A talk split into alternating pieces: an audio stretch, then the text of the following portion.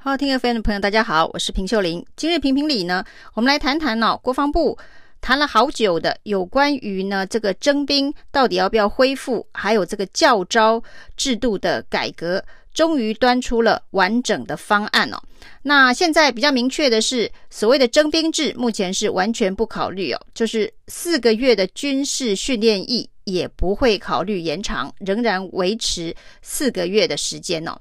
这样子的一个规划，连没有当过兵的无党籍立委林长佐都觉得奇怪哦。他问说：“为什么不延长这四个月的军事训练役哦？而加强军事训练役相关的内容，包括了要有城镇巷战，包括了加强射击、加强行军的公里数，从五公里延长到二十公里，在不延长役期的状况之下，能够做好完整的训练吗？”没想到呢，国防部的答案哦，居然是说延长这四个军事训练役的役期哦，反而会让国军整体的战力下坠。这是什么样子的逻辑哦？你延长训练的时间，却会让军力下坠哦？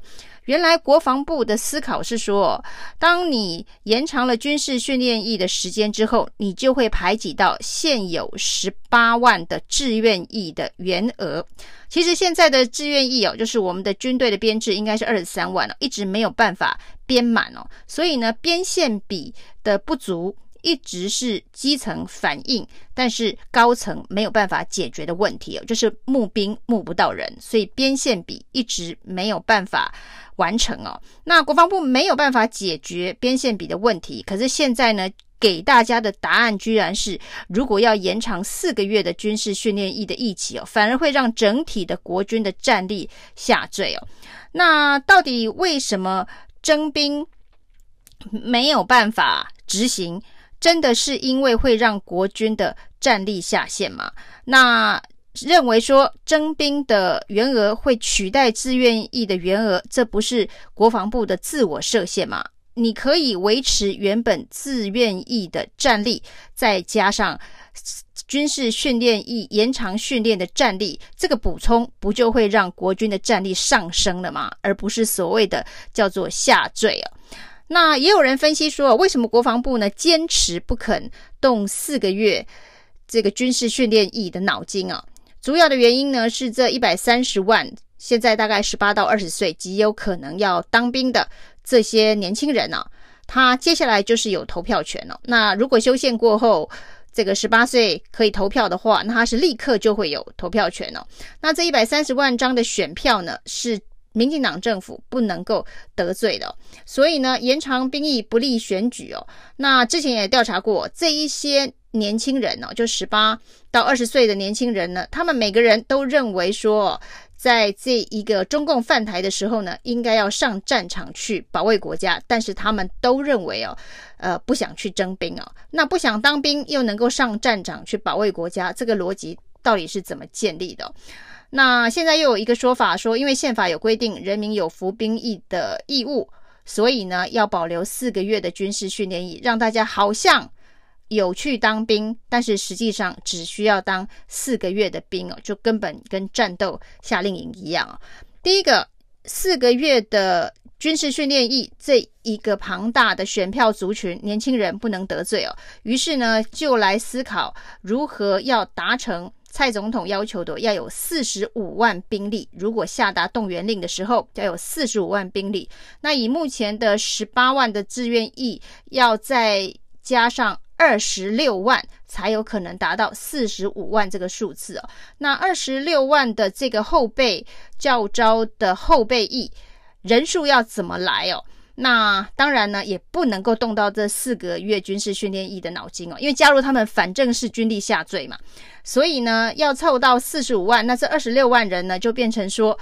未来的这个以前服过一年义务役的，还有志愿役的八年的退役年限解编，现在就要取消，那就是说，我不再有八年就可以除役的限制，那包括志愿役，包括了。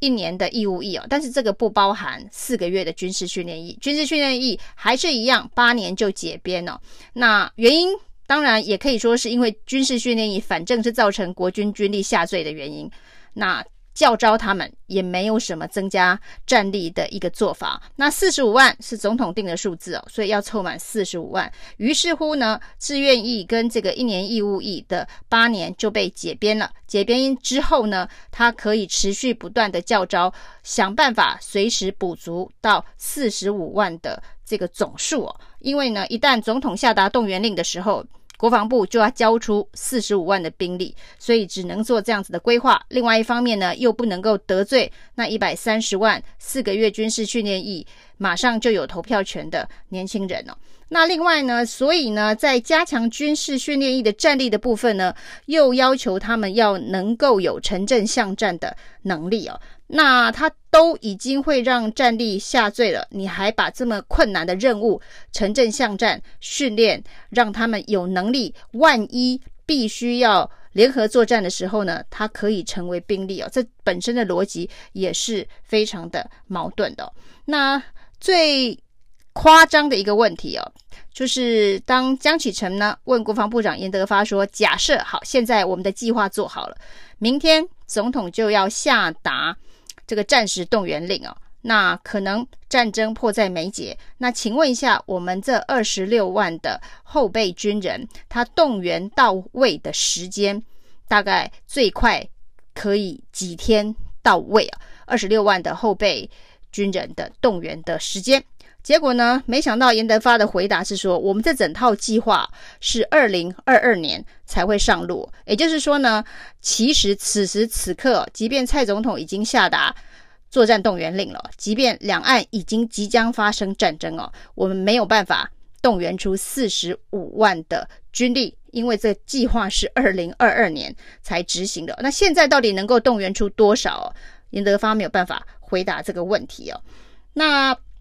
其实严德发呢，接获这样子的一个军事改革的命令，也是很艰难的任务哦。因为公公婆婆非常多，一方面呢，美国要求台湾尽量能恢复征兵制哦，觉得台湾的兵力不足，那要有一个四十五万规模的军队才能够应付未来的战争哦。于是四十五万这个数字交到了严德发的身上，他又不能够去动。这个十八到二十岁，未来要服四个月军事训练役的这些年轻人哦，因为民进党交付的任务是不能得罪选票，那不能够得罪选票，又要符合美国要求的四十五万的兵力，于是呢，脑筋只好动到志愿役，动到之前服过一年义务役的一些相关的后备的人选上。于是呢，这些人必须解编，但是四个月军事训练役，反正呢，表面上的理由是说加了他们都会让军力下坠哦，就是国军的累赘，所以呢，不要再征召他们来教招，没有什么用，又要符国符合美国的要求，又要符合民进党政府的要求，那这就是一份到底是在保卫台湾主权，还是保卫民进党政权哦？两件事情。都得要达成的一份计划，所以里面就充满了各式各样的矛盾哦，让大家看不懂。我们现在呢，国防部主要的作战策略是什么？因为这两个基本目标呢，有很大的冲突跟矛盾。谢谢收听，请继续关注好好听 FM，并分享给您的好朋友。